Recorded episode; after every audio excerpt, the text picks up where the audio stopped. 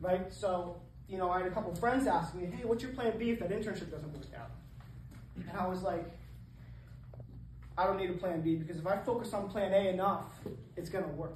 If I'm determined, I put the work in, I put the hours in, I make it happen. We don't need a plan B because we got nothing to fall back on. Because plan A is gonna be so goddamn solid, we're not gonna be blown over by the wind, we'll be cemented into the ground.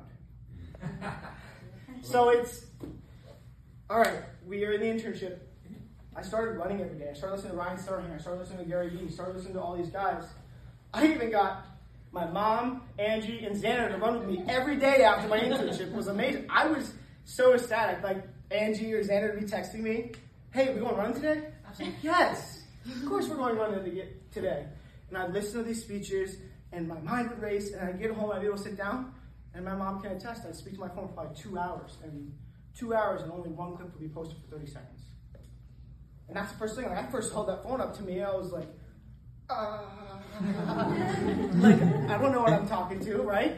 But just consistency over and over and over again, reminding myself, this is the only plan. I'm not going to the army. I'm not going to college.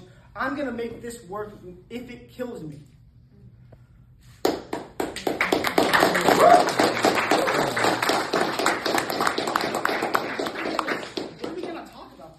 speaking to my phone, right? Mm-hmm. Well, I was misdiagnosed with dyslexia. I was on meds for 10 years. What a crazy ride that was. There's no possible way I'm the only one that's been through that. No possible way. So what am I going to do about it?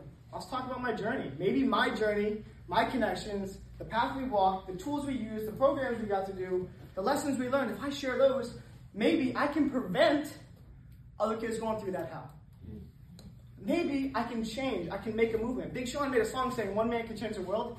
And I truly believe that. But Gio was on the phone the other day. Yes, I did it. No, we did it. He said it takes a village to be here. Without everybody in this room, nothing would be here. So thank you guys so much. Give yourself a round of applause. village make one dream happen. So if I can go to schools and I can talk to the parents, the board, and the kids. I talk to the board for 10 minutes, I can tell them exactly what it's like to be a dyslexic kid, running from class to class, being scared, being a stupid kid, not knowing what's going on. First person, all that they are getting is perspective. I'm learning it, they get my perspective. I give the parents the same thing. But then I give them tools. I'm like, here's how I felt when my mom said X. Here's how what I felt when my mom was freaking out. Here's